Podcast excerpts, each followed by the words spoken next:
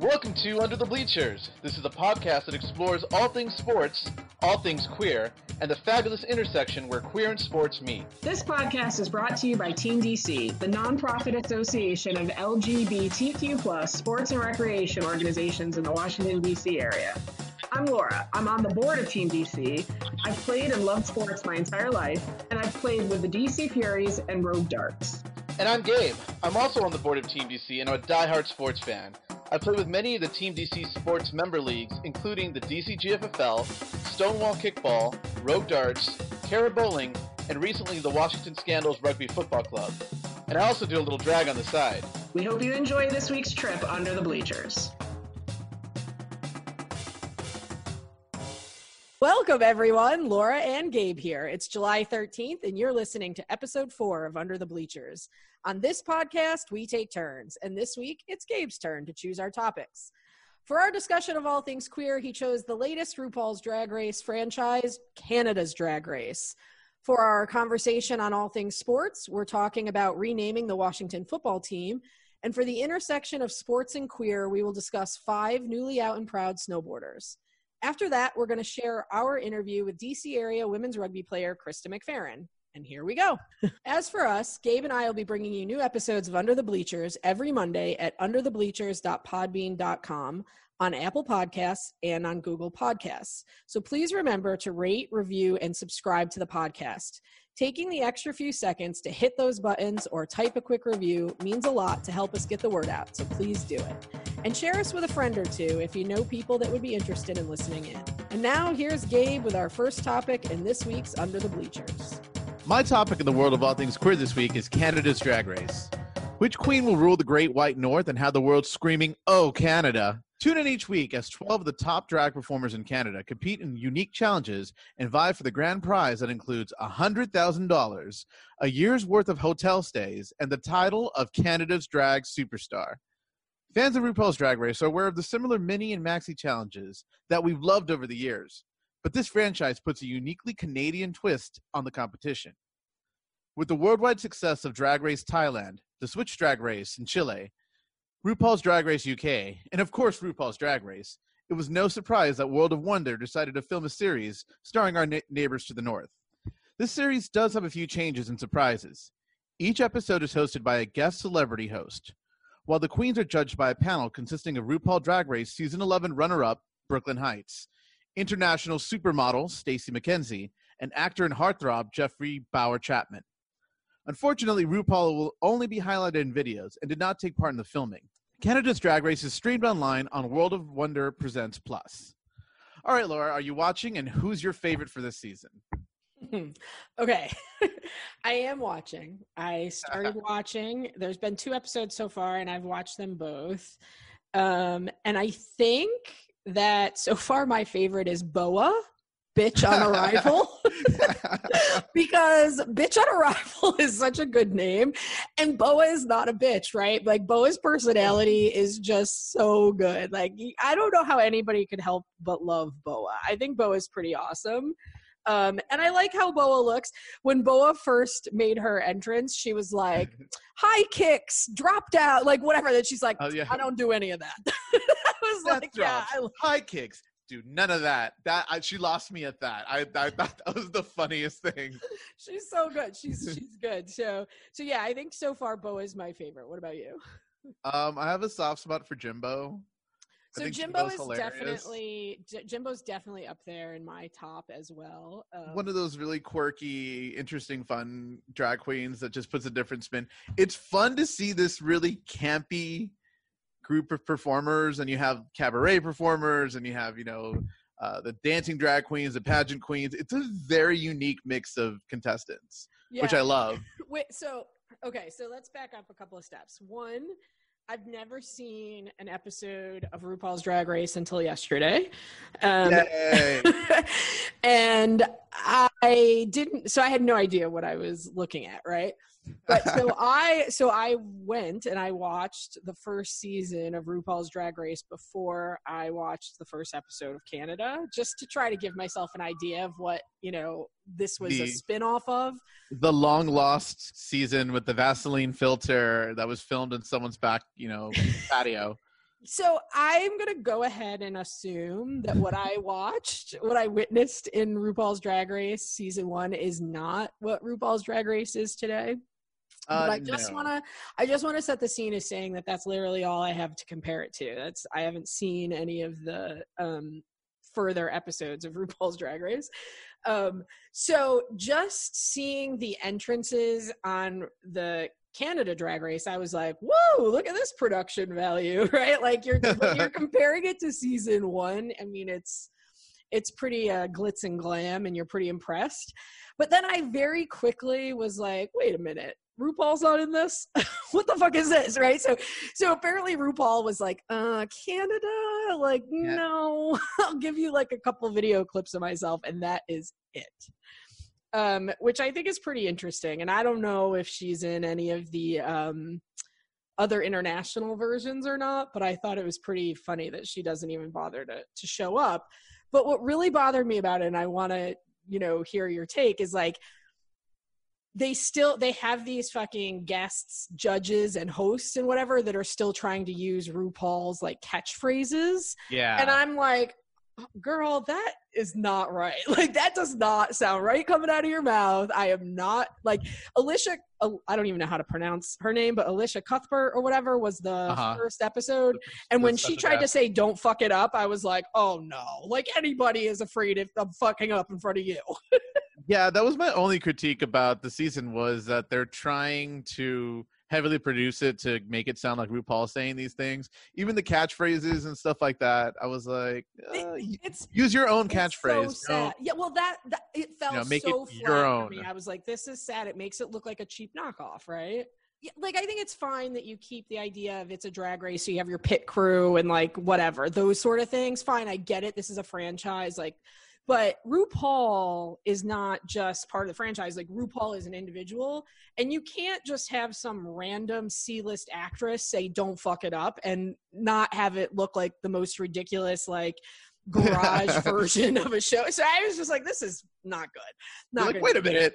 So I'm not impressed with the show and the way that they're producing the show. That said, the cast of Canada's Drag Race is top fucking notch. like I'm in I'm in love with almost all of them. Um as soon as uh God, what was what oh Kyne oh yeah, are She you are you fan of the Kyne? yeah. so she walks in and she's like, "I'm a bitch," and I was like, "Yeah, okay." You're Like, trying to is get your this screen time. I'm the Instagram queen. I make videos. and in the year of RuPaul 2020, do you really want to enter a room that's like a competition and say, "I'm a bitch," and everybody's just like, "Okay, I, I read Okay, you." we like, see you. yeah, we've seen enough reality shows to know. Like, of course, they always have some hideous bitch on there, but that's not going to make anybody want to keep you around. And spoiler alert: Kyne was kicked out on her ass episode two. So, you know, and was not happy about it. Well, even the first uh, judges' critiques. That's a no no. Mm. Everyone knows that. If you watch the show, you're like, no. she okay. Kyne stood up there with this look on her face, like, "How dare you!" Come at me, and she said, "What did she say when the when somebody said something about her outfit?" And she said, "Oh, I think Alicia Cuthbert said like your outfit is not my favorite this week," and she was uh, like, Oh, this "Well, it's my favorite." My favorite of the night. Yeah. I'm Yeah. like, okay, you know, I don't know. The- These are the kind of things where, but I'll tell you, I actually thought because she was such a bitch that like she was going to be the one that they keep around on purpose to antagonize everyone, like most reality shows do. Yeah. I was actually really pleased to see her get sent packing. Well, I love the editing when they showed her running around trying to pick up half her costume that was falling apart on the stage. No, I mean it was so it was pretty pathetic that um her for the first challenge was that for them to make their own costume and her costume was literally falling apart on the runway but she continued to tell everybody how she w- should have won. I'm like you if you don't have any self-awareness at all i do not need to watch you on television. No thank you. Even in the Untucked, when all the the girls were, you know, getting reading get or talking about their critiques and having a drink and talking about it, she was still surprised that she didn't win. not only that, but she was hideous. She was out loud, just like, I can't believe that. And who? And she was talking about my girl Boa too. She was like, I cannot believe that Boa beat us. I'm like, you know, Boa is right there. Like, what the? What is wrong with you?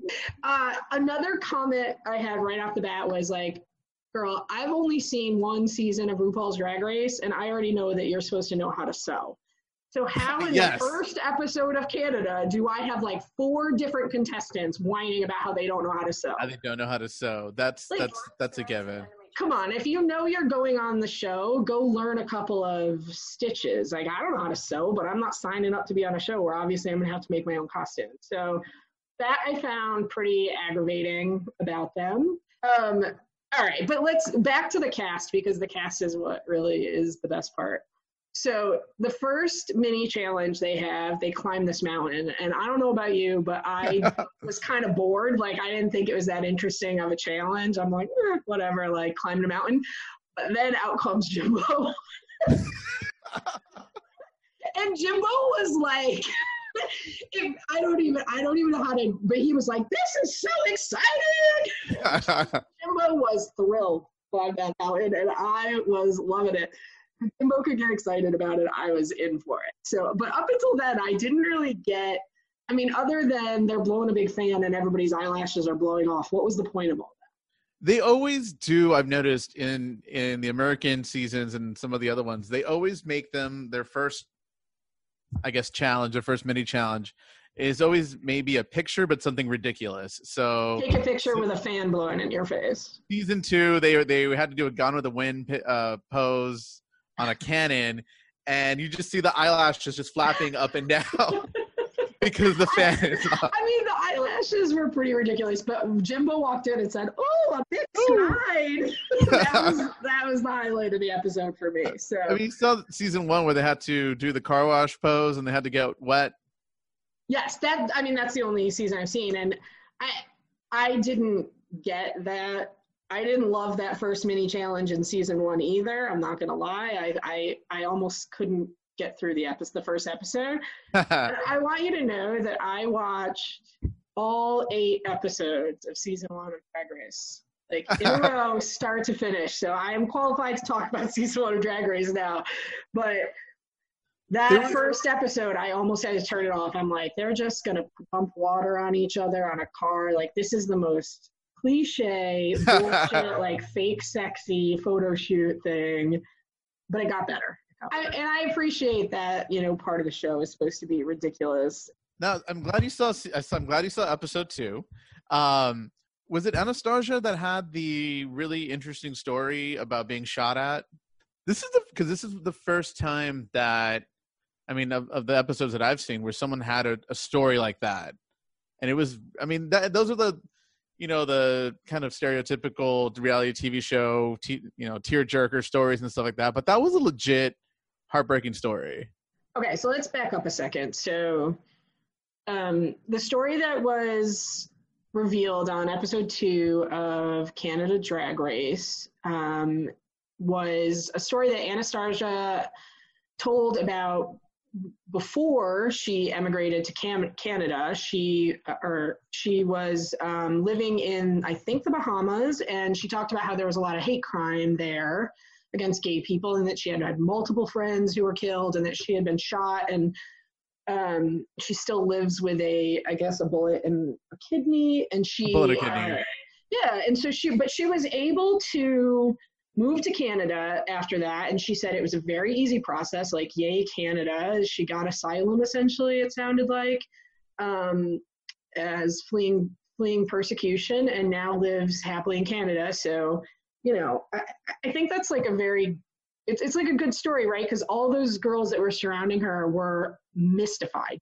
dumbfounded, because they were all these girls who grew up in Canada, where it's like okay to be gay, and they all were like born in the 80s or thereafter, so they just don't, they never experienced um, anything like that. And so I do think that, you know, in the midst of all this camp and glamour and drama and pettiness. There's also some like real stories being told, which you know I, I really did appreciate it. Yeah, it was a good kind of a reminder, kind of to ground ourselves that we're lucky to be living where we're living. Um, I would like to remind you though. Let's go back, back, back, because as the person who's only seen one season of Drag Race, I'll remind you of the I don't know which episode it was, but there was an episode in season one where they did a like um a Mac campaign, and Ongina was the winner, and she Oh, the, broke the Viva down. Glam. Yeah, and she Ongina was declared the winner, and then broke down and confessed on television that she was living with HIV, and that her parents weren't aware of it, and that was you know sort of a similar kind of moment that um, you you know you get something you get you get sort of these insights that sometimes actually are very real and are very serious and are very important in the midst of reality shows that are mostly fucking ridiculous. Oh yeah, every every season there's there's a couple stories that come out and you think, wow, you overcame that and look at you now. Look what you're doing and you're showing your creativity and being this awesome drag queen. It's kind of crazy. And then you have people who just like stick some straw in their boobs and call themselves the Babadook. And you know, it's like from one to the next, you're experiencing very different things. I did like her uh I think this is one of the first times they brought up someone who is uh First Nations and also two spirited, which I thought was interesting. I mean, I, I can't say that I, again, like, don't, I don't have the history of knowing what's first and what's not, but I'm not surprised that it would come up for the first time in Canada. Um, And and, I I, did- did, yeah, and I did think that was cool. And Ilona is still around, so I hope that we're going to hear more about that because I think it's something that not pe- people aren't super familiar with. Yeah, that was interesting, and I liked how she was. I forgot who she was when they were in the workroom working on their stuff. Was explaining it to them, and they were like, "This is fascinating. This is really interesting." It's like, yes, there's, there's a lot of communities out there. the world is a big place. The world is the world is a big place. So, Dave, with all of your wealth of knowledge of the drag race franchise um, at home and abroad, where do you think Canada stacks up so far? I really like this season, um, and I like the cast. I'm I'm putting up there on, on kind of giving it some high marks just because how unique it is and how quirky and fun everybody is. Okay, yeah, no, I, I, So get, I get see- it. I mean, we're two episodes in, and I don't have as much of a much of a catalog to compare it to as you do, but Uh, I'm yep. hooked. yes, if you can get the World of Wonder Plus, or you can stream it online, look on YouTube, on Facebook. Definitely check out Drag Races Canada or Canada's Yeah, Drag I mean- Race. We're two episodes in, but we're already giving it two thumbs up, I guess. Yeah, uh, Well, Gabe, I have to say um, a hearty thank you for introducing me, making me finally sit down and watch some RuPaul's Drag Race because I've been avoiding it for all these years somehow. And now, now I just have something else to keep me busy during the quarantine. and now you're going to be the next super fan. so tell us, Gabe, what is on tap this week for your sports topic? And now for my sports topic, I'm staying a little close to home and asking, what should be the new name of the Washington football team? Many Washingtonians and NFL fans have argued back and forth since the 1960s over the name and logo of the burgundy and gold. What some say is tradition and history, others see as racist and degrading to an entire race. Sound familiar? The National Congress of American Indians recently called on players to, quote, sit at home rather than wear the NFL equivalent of the Confederate flag. The NFL has been slow to respond to race issues, but public pressure has been mounting, especially after the death of George Floyd. Major sponsors like FedEx and PepsiCo have re- recently stopped their financial support of the Washington football team. Nike, Target, and Walmart, and just recently Amazon, have also recently pulled merchandise from their shelves. On July 3rd, owner Dan Snyder announced that the team is currently holding an internal review of the team's name. Many sports analysts agree the next time the Washington football team takes the field post COVID, it'll be under a new name. All right, Laura. So you've been in DC for a while. What, do you think our new team name should be? Should it be the Monuments, the Red Tails, the Cherry Blossoms? What do you no. think? My answer to every option I've heard so far is no. I don't, I mean, I think the Washington Monuments is so boring. Every, all of the options I've heard so far, I think are pretty lame, frankly. Um, I will say I get it, like the red tails. There's a lot of people who are obsessed with keeping the word red so that it sounds sort of similar to the old name to me, I'm like, yo, part of the problem with the old name is that it's using the word red to describe people. Like, maybe we should just get away from red.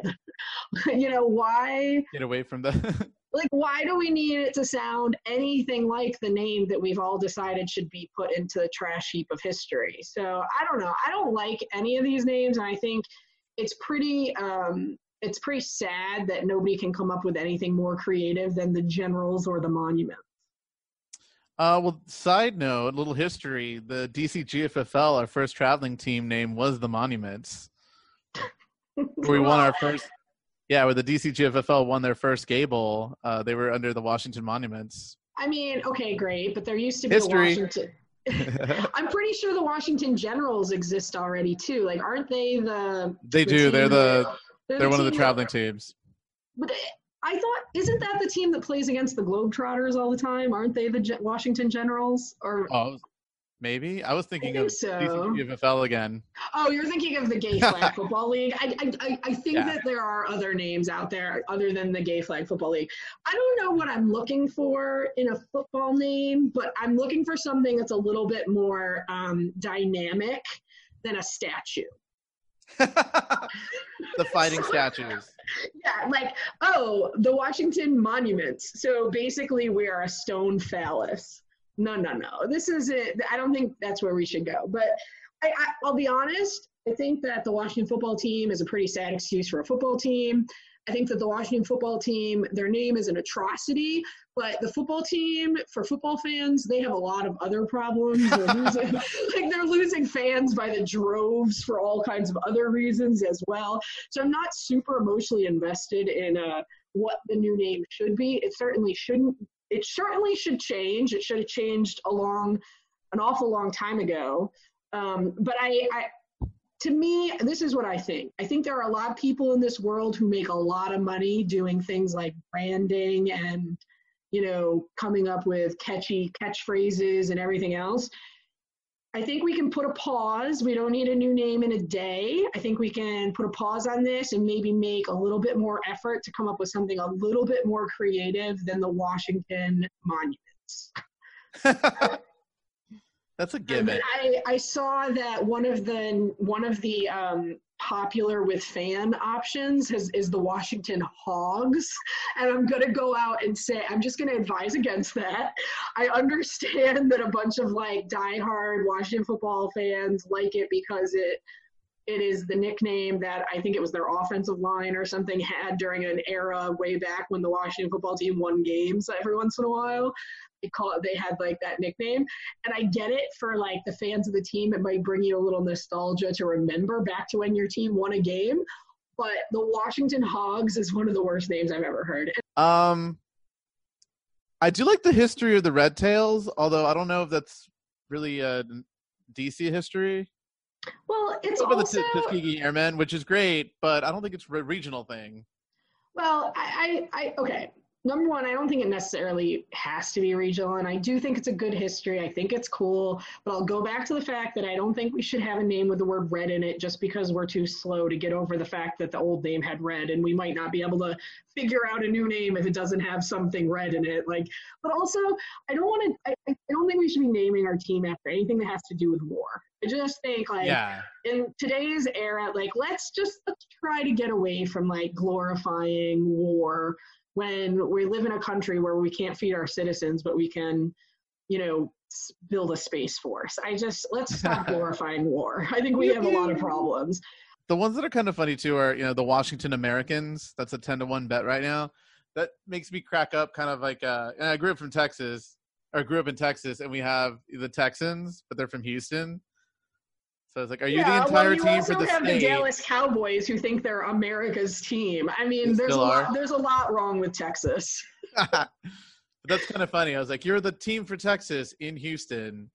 Mm, also, Okay, I'm, but a- they, I'm a- I'm a sad Oilers. You know, remember the Oilers? Well, yeah, I was gonna say they they were the Oilers when I was a kid. Here's gonna be my guidance for naming sports teams going forward. No names that glorify war. No names that glorify fossil fuels. No names that glorify capitalism. and don't name your team the Wizards. and don't be racist. I mean, I think that's a given, right? There's a reason we're changing names right now is because we finally realize we shouldn't be racist. I, I don't know. I don't have an answer to the question of what the team name should be. I just know what it shouldn't be. I mean, what would be quintessential DC? Like, didn't we have a time where manholes were on fire and shooting off? Couldn't we be the I flaming that- I think manholes? the manholes used to go flying. We could be the Yeah, we could be Washington the- flying manholes. The flying manholes. I'll keep brainstorming on what I think the new name should be, but while we're at it, let's uh, make sure that somebody gets the message to the Cleveland Indians owner. Um, also, I hope they've stopped doing that tomahawk chop down in Atlanta. yeah. Uh, you know, I guess at the end of the day, wake up and uh, and evolve, people. Yep. Be very interested to see what name they come up with. Hopefully, we get a vote. Then I'll be happy. They, No. the citizens and the fans vote. Yeah, but you know what the problem with that is, right? Like then you end up with Boaty McBoatface. you can't if you put it like when you put things up to a public vote inevitably some somebody is gonna like make it turn it into an awful awful thing. People humans can't be trusted in this day and age.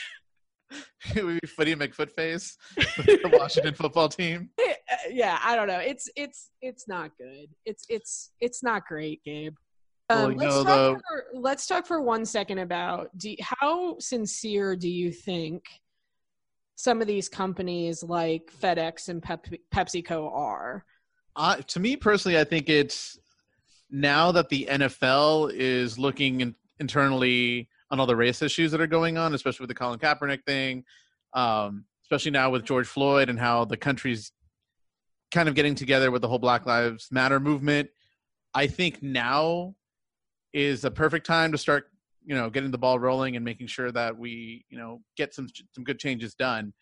Uh, and I think they are seeing some uh, that these companies are seeing some backlash from people. You think it's more that the societal um, society as a whole has come along far enough that companies like FedEx and Pepsi are starting to see like real financial reasons before like when a black lives matter movement would say boycott pepsi pepsi didn't worry about it because there weren't enough people paying close enough attention to black lives matter that the boycott would be big enough Would actually do something like you're seeing Yeah. it now with the whole Goya Foods thing.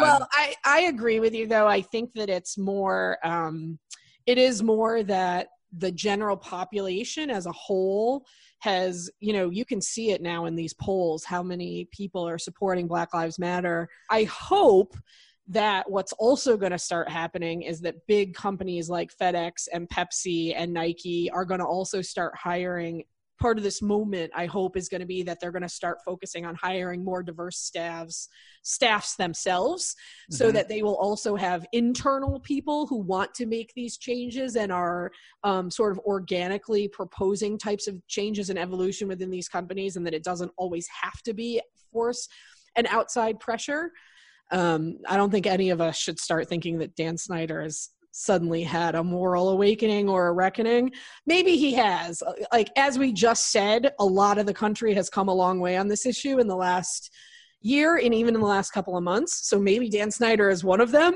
But I'm going to go ahead and assume it's mostly just the FedEx money that's talking to him. it's starting to hit him financially, and yeah, he's has to uh, make some Yeah. changes now. Because he even said uh, he kind of just said, um, "I still have my beliefs, but this is what I'm going to do." Because Yeah, he's like, making, I'm still me do it, racist as fuck, and I don't making me do care. yeah, I don't care about your feelings, but I do care that I'm not going to get those Nike dollars. what an asshole. Um, all right. Well, if I have to put my if I have to put my support behind any of the Washington D.C. names, I'm going to vote for the Washington Blossoming Cherries. I still want the flying manholes. I think that'd be great. All right. Well, um, here's to hoping they come up with something better before the NFL season starts up again. Yes, and go manholes. Um, all right, fantastic. So I think that brings us, Gabe, to the intersection of sports and queer, and I cannot wait to hear what you have for me for this week's topic. All right, for this week's topic on the intersection of sports and queer, we're going to discuss everyone's favorite summer sport, snowboarding. All right, so it's a little early for snowboarding in the Northern Hemisphere, but this week, five professional snowboarders came out as LGBTQ. Tanner Pendleton, Jake Kuzyk, Kennedi Deck, Chad Unger, and Jill Perkins each came out within a week. In a Pride interview published by Torment magazine, Tanner Pendleton spoke out about what it's like to be out in the world of professional snowboarding. Pendleton was interviewed by a close friend who didn't even know he was gay until he decided to do the interview. His story as the first openly gay American snowboarder inspired four other snowboarders to share their story. In times like these, it's great to see LGBT visibility in all sports communities, no matter how small, and how one story could inspire other people also to share their stories. Yeah, I'm inspired. But before we get there, can we back up one second? I want to talk about naming a magazine Torment. yeah, I saw that. I was like, oh, what? Torment magazine. so I'm not familiar with this magazine, but I question. I question. I just want to put it out there. I also, um, so you know, I have to say, I I saw this story and I my immediate thought was like, wait, snowboarding's not queer? Like, I don't know. I mean, I don't know anything about snowboarding, but for some reason it feels to me like it should have always been super queer. Like like I feel the same about skateboarding. You know, for the last few years, like um I've there's like this show Betty on HBO. I don't know if you've ever seen it, but it's like all about these lesbian skateboarding people. Like there's just seems to be a lot of um queerness in these sport this sport world because and i guess because like snowboarding and skateboarding all sort of seem like counterculture or like like a fringe on the sports world. They're not like mainstream. So i guess i would I, I guess i'm my initial reaction to this was pretty surprised that apparently snowboarding is this very like hyper masculine uh, community where these guys didn't feel comfortable previously coming out. That really was surprising to me. I don't know if you follow snowboarding, Gabe. Well, I was reading some of the. I read the article and I was doing a little research, but uh, yeah, what Tanner was saying that he he thought his career was over. He thought, you know, they made this uh, movie with Vans, which is the shoe company. Um, I know um, Vans. I'm you know Vans, kid. Okay. for, for, for, some of our listeners, Vans is a shoe company. Just think gleaming the cube. No. Yes. uh, but he he basically said, you know, I'm gonna I'm gonna film this snowboarding film. We're gonna premiere it, and I'm gonna come out, and this might be the end. Yeah, like the end of my career. Vans wouldn't want anything to do with them after that. Fan, you know, fans are gonna, you know, I'm gonna lose my fans. I'm gonna lose the support of some of my other snowboarding friends. This is it. Uh, so he filmed the movie, and they were actually talking uh, in one of the articles. He was talking about when he was editing the film, he was super anxious and super, uh, you know, troubled and upset, and people were like, "Wow, you're really into this movie," and it wasn't so much. You know, the yeah, they didn't realize he had a lot. Yeah, he had a lot more on his mind, like going on in the back of his head, than any of them realized. And you know, the first thing he did was he, uh, after after they finished wrapping up production, he went home, uh, came out to his family, and then slowly com- started coming out to some of his friends and stuff, and was for the most part. Uh, there was a lot of support and a lot of positivity, which blew him away, and that's why he decided to do this article with Torment, with one of his close friends who interviewed him, who didn't even know that he was gay. Yeah, well, I mean, welcome out, Tanner. I, um, you know, we invite you to the community, and I I, you know, I don't mean to make light of it. I think it's great when people, for whatever reason, anytime that anybody um, decides that it that they're ready to live their life more openly, more honestly, and share more of themselves the world, I think that's fantastic. So I'm happy for him, and I'm happy for the sport of snowboarding, both because it has now more representation and because apparently um, it is a much more welcoming community than he might have feared. I'm happy for him, and and you're right. I also will say I completely agree with you that it's always amazing when you see how one person kind of living authentically can inspire so many other people to have the courage to do the same and that probably means so much to jake and kennedy and chad and jill um, so you know I give um, I give Tanner a ton of credit for that. Yeah, because a lot of the other snowboarders are saying, "Oh, the, Tanner's story in that article is what kind of propel, propel them on Instagram and other, uh, I guess, sources of media to co- actually come out and say, you know what, if he was able to do that, you know, I feel inspired to do it as well." Um, and they give him credit for that, which is great. But even uh, there's some parts where Tanner was talking about he was always afraid he knew that he was gay, but he at an early age, but was always afraid that it was going to be labeled as the gay snowboarder. Or uh, he was talking about you know driving to some event somewhere and he was falling asleep and he was getting really tired, but he just you know wanted to keep going because he he wanted to be known as the guy who was able to drive the whole group to some ski lodge or something, not right. as the gay guy who couldn't drive and was tired and stopped. Yeah. So there was well, a lot of I, I mean, I think anybody who ever look, no, I don't think anybody really you know grows up and is like i hope that someday i can be defined by one part of myself. Yeah. right? Like you know you nobody wants to be known just for being the gay anything or you know the hispanic anything or the black anything. You know you don't want to be defined by one of your characteristics because we're human beings and we all have so many different parts that make up the whole of who we are. And it feels very reductive right? When somebody just is like oh he's the gay scape you know gay snowboarder. You know he probably wants people to focus on his accomplishments as a snowboarder right? So it is i get it. I totally do. But that having been said i'm glad you know, I, you know, we talked a little bit about this a couple of weeks ago when we were talking about when Jason Collins came out and how he said when he came out, you know, I really wish I wasn't the first person doing this, but since nobody yeah. else has done it, I'm going to do it. And that's right. You know, sometimes somebody just has to be first. And, um, and it means a lot, you know, and it doesn't mean that he deserves to be reduced to the gay snowboarder going forward but it does mean I think that he can be celebrated for being the first person to start a conversation in a community that needed to have the conversation, obviously. The fact that four other people within one week were you know impacted enough that they were like oh i can come out now and they came out that fast like that fast. It was you know, four in a week. Right. So clearly there was this was people were waiting for this to happen. So you know while i don't want to see him reduced going forward to just the gay skateboarder or snowboarder I think it's hugely important to acknowledge that he obviously changed a community by being the first person to announce that he was a gay snowboarder, and that's awesome. Hooray for Tanner and all the others that came out this week.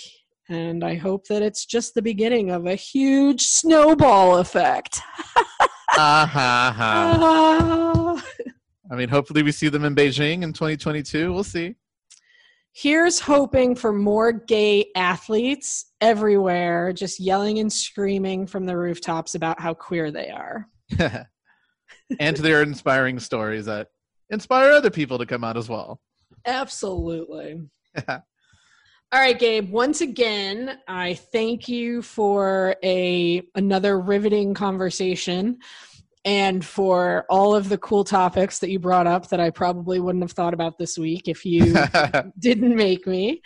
Um, I will be sure to report back soon on my uh, progress through the RuPaul's Drag Race seasons. I well, that's this week's Under the Bleachers roundup of all things queer, all things sports, and the things at the intersection of sports and queer.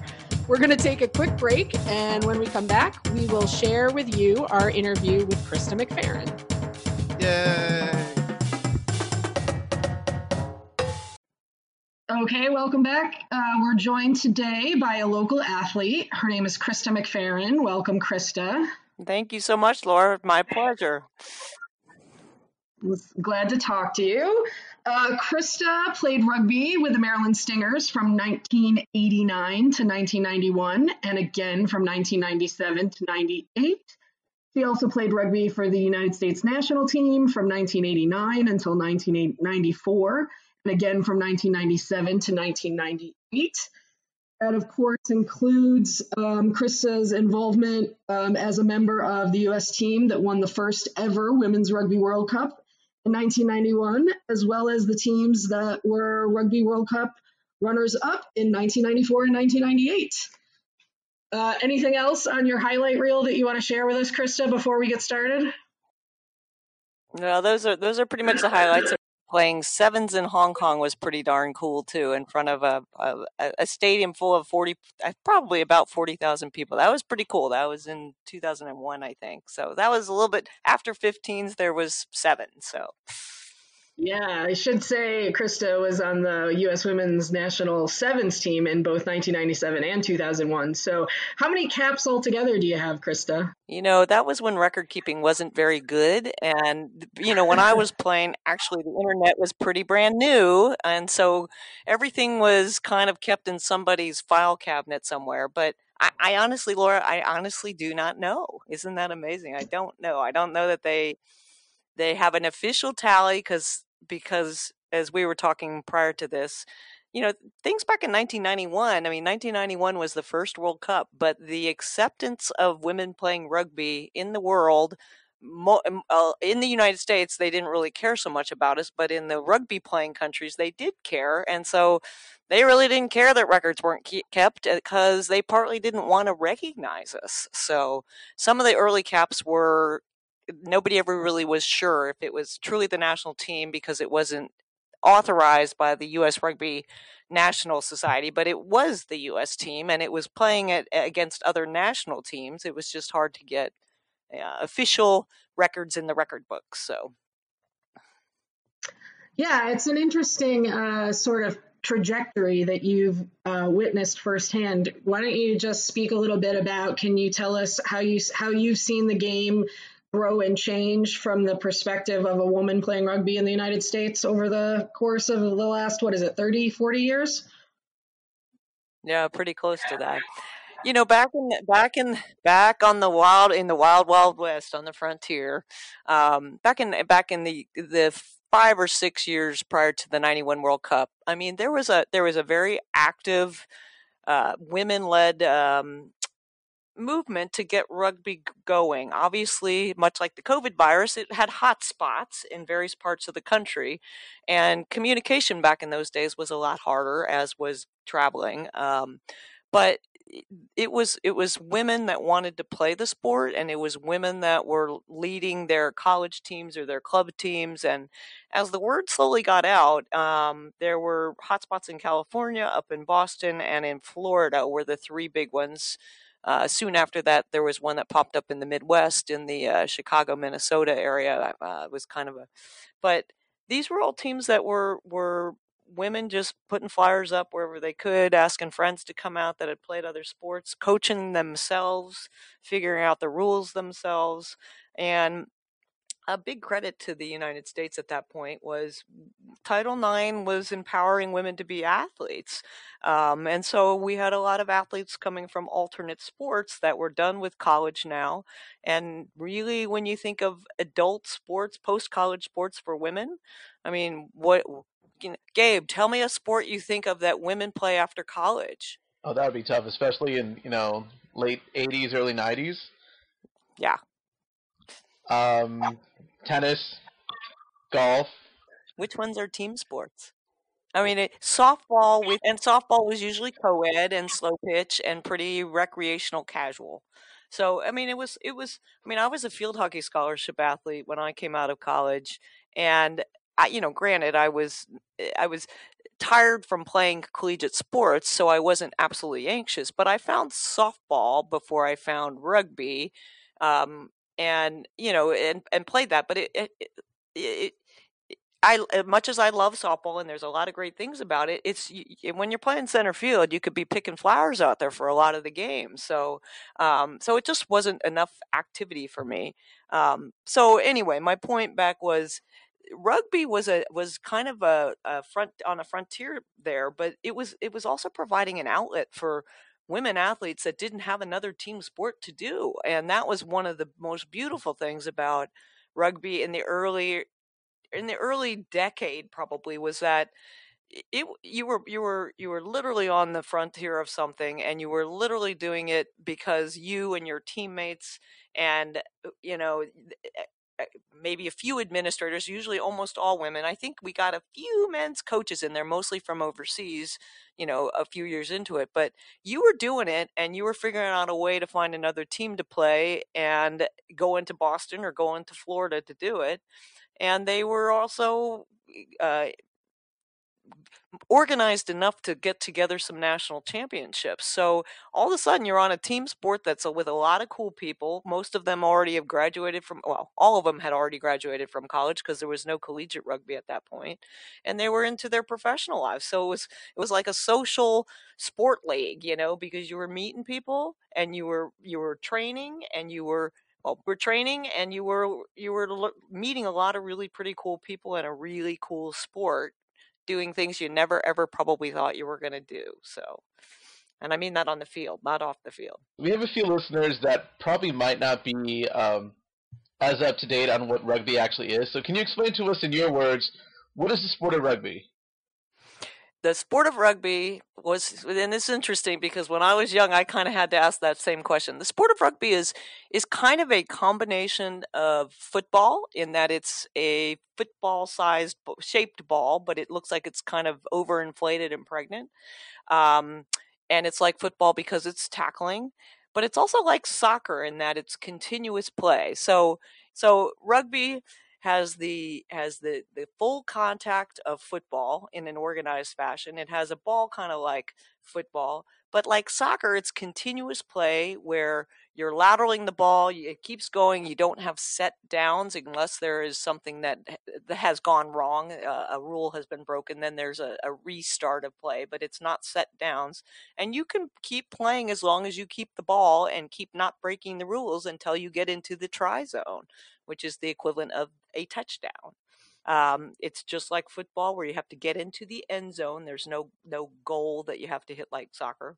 The the different thing about football and rugby is that when you get into the end zone, you can't spike the ball or put your hands up or act like you're you're wonderful because you have to actually put the ball on the ground and leave it there. Um, and that it's only when the ball is has pressure onto the ground that it's considered a try. Um, it's also like soccer in that you can kick the ball at any time. Uh, you can kick it to advance it. You can kick it in the air. You can kick it on the ground. You can kick it uh, out of bounds. You would you the other team gets the ball if you kick it out of bounds, but they have to earn it through a line out. Um, so it's got both hand eye coordination and also uh, uh, eye foot coordination. So it's it's it's a really a beautiful blend of things. Uh, the other thing about rugby is kind of like football in that you have different body types and that was one of the really wonderful things about the sport is that you have you have people that are the more the power positions that that are, that are, are usually bigger physically maybe stronger physically and they they are the ones that are usually re-winning the ball. So it would be the equivalent of the linemen or the linebackers in in football. And then you have a scrum half which is kind of the equivalent of a quarterback who's kind of the connection between the more powerful people and then you have the backs which are usually a little bit quicker a little bit faster um, so sometimes a little bit slighter but not always um, but anyway at any point any one of those people can interchange um, so eh, you you could have somebody that was four foot ten and 105 pounds who is your scrum half or your hooker and then you could have somebody that is a lock, which is one of the bigger, more powerful people, who's six foot three and 220 pounds. And they are playing the same game with the same rules and the same full tackling. And it's just, and it works. It works because different skills. And if you don't have the ball, you can't be tackled. So you just spin it to somebody else. If your big girl's coming at you and you don't want to get tackled, you give it to somebody else. And it, it keeps the game flowing. It's really very nice. That's a pretty good uh, rugby 101, Krista. I, I, get the impression you've given that speech a couple of times. Do you remember um, your first training session with the Eagles or your first match with the Eagles? Did you have any special feeling playing for the United States and representing your country? Oh, absolutely. I mean, uh, it it was. We played up in Canada, and in Canada, rugby's a bigger sport uh, than it is here in the United States. Um, and we played up in Canada and putting on that jersey. I think I have a picture of the scoreboard back in the background. And they had they had rugby stadiums up there too. You know, it would it you know I, it, it's powerful i mean it's powerful it doesn't matter i mean and and when we walked on that field in canada there wasn't one single person in that stand except for the people we brought with us that that was rooting for us so i'll tell you you talk about the pride that you get and the and the the I mean, it, it's it's like it, I, you get a buzz inside you. I mean, it's and you look at your teammates, and it's a, it's a magical thing. It really is. When that national anthem plays, and when you step out on that field, it's truly magical. No matter, no matter who knows you're even doing it. You know. So yes. Very cool. Um, I know that after your playing days, or maybe there was some overlapping time, that you did some coaching in rugby. What's your favorite part about coaching rugby? Uh, I, I, you know, as you as obviously rugby takes a toll on your body, and there's only so long you can play. Um, but it's it seems to be that as it's as your body is slowing down that the game seems to speed up in your brain. So you start to be begin to see things that you didn't used to see and it makes the game easier. Um, you can't you can no longer just count on your legs or your muscles to, to get you through something. Now you have to kind of be smart enough you have to know the rules you have to know how to set things up you have to be able to read the defense and so for me at least in the last couple years i played rugby my my motto was when I went on the field and I knew my knees were giving out and I knew my shoulder was messed up and I knew, you know, whatever. Um, I, my, I, I couldn't run as fast. I, I would say to myself, you know, it's okay, Krista. Just make a difference to the people that are right next to you. You know, you can see things that they can't see, so help them. Um, and and I guess that's when I kind of said, I guess I guess I could coach too. You know, um, and I was very lucky in that a, a, couple of my other teammates had already retired and were already coaching teams. Um, and so they provided opportunities for me to go under uh, uh eh, under the wing of the what they had already worked hard to establish and um, and come join them. Um, so that's that's kind of what led to me being able to coach with the national team for the 2006 and 2010 World Cups. It was because two teammates of mine who both were on the 1991 roster, Kathy Flores and uh, Candi Orsini, uh, were were had had gone through the whole process with USA Rugby and the interviews and everything, and they were awarded the women's head coaching and assistant coaching jobs. So when they asked me to join them, I was like, "Wow, this is this is a that was just as enormous as anything else that I'd earned on the field." So. Well, it's a it's an incredible um, honor to be asked to do something like that, and I um, you know, and I, I have no doubt that that you were had a tremendous impact on a lot of people. Um, given all your background, both as a player and a coach, could you share with us? Do you have any tips that you would share with young people who are looking to succeed um, in rugby, particular, or um, in athletics, or just in life in general? Yeah, no, I think that in if you take all three of those, life in general, athletics, and rugby, um, you know, as the mother of a 14 year old, I, I, I, I tell my daughter every day, I was like, there's so much that you can learn and so much that you can build by being a member of a team sport, whatever that is, or being an individual sport, because often that's part of a team, even though you're swimming your race or playing your tennis match by yourself, you're usually within a team environment. Um, because the the the behind the scenes dynamics that occur and the the things the worldly things the life things that you learn through relationships through disappointments through uh, picking yourself up by your bootstraps and getting back up and saying i'm going to work harder next time and i'm going to do it better next time. The ability to put your arm around a teammate that's upset or your ability to put your arms in the air with teammates when you have won. It's it's it's a powerful thing for a little human being to to learn via sports and and it translates into every aspect of your life. I mean it, it's kind of like when i was in the military it's kind of like the it's it, it, it's the same as when you go with your platoon somewhere and we would go out and be in the desert somewhere and we would go for a week at a time and have to survive. You become a team and you learn lots of things about those people and about yourself that make you a better human being you know not just in that circumstance but going forward. So I, I push Parker. I'm like, team sports are great just you know keep doing them it's it's does you don't have to be good you just have to be out there and you have to be part of the sport and that and i guess i'll take that with that too with rugby particularly there's a place for everybody on a rugby team. You know, I mean, if you're injured, you can you can still help. You can do things on the sidelines. If you're if you're like I said, big or small, there is a place for you on the field. If you're older and you and you can't play anymore, there are place there are so many things that you can do around the the administrative or the the functional side of the team that are enormous and often unrecognized. So there, there's there's anybody can can look out their dorm window and say, "What are those people doing?" and run down there and say, "Well, I don't really want to be on the field," but you can you can you can be part of that team one way or the other. So it's it's it's it's it's good. All right, we're we're lucky in DC to have a couple um, LGBT inclusive teams, rugby teams, um, in the area. Uh, do you think rugby is a pretty inclusive sport, or is it kind of growing? You know, honestly, Gabe, I mean, I think that rugby is the all-inclusive sport and always has been the all-inclusive sport. It was one of the places where um, from from day one you were allowed to be exactly who you wanted to be out there.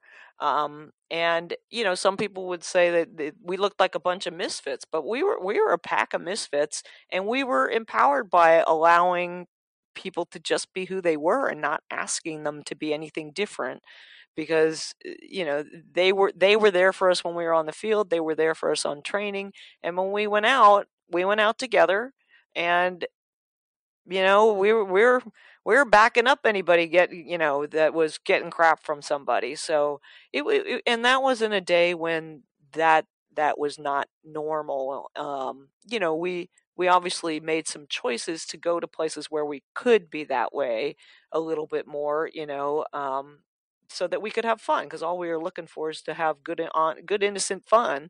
Um, but it was it, it, was difficult early on, um, and I would say of the people there were probably more gay people or more um, than there were straight people initially partly because it was a haven for you to come and be okay with being who you were um, the beautiful thing about it is is that it's it's continued to be all inclusive and it's continued to be to allow people to to navigate things. I mean, when I was down at the uh, Women's Referees and Coaches uh, Society, uh, which is uh, there was a big meeting down there. They had one of the ice hockey coaches and collegiate ice hockey coaches come and talk about inclusivity and how she'd lost a job recently because partly because of of the lack of inclusivity at the school that she was at.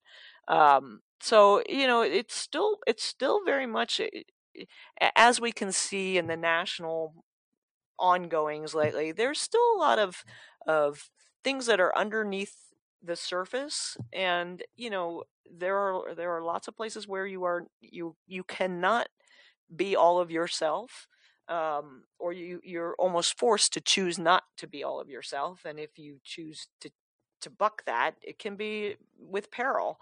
Um, but that is not that is not rugby, and that is not the rugby world. All right, I think that's a great place to to close out for today. Thanks, Krista, for joining us. It was really fun to talk to you, and I'm glad that you uh, were able to make the time to share with us. Oh, it's my pleasure. And Gabe, it's really nice to, to I hope we get to meet in person. Nice to hear your voice. And Laura, thank you so much for organizing.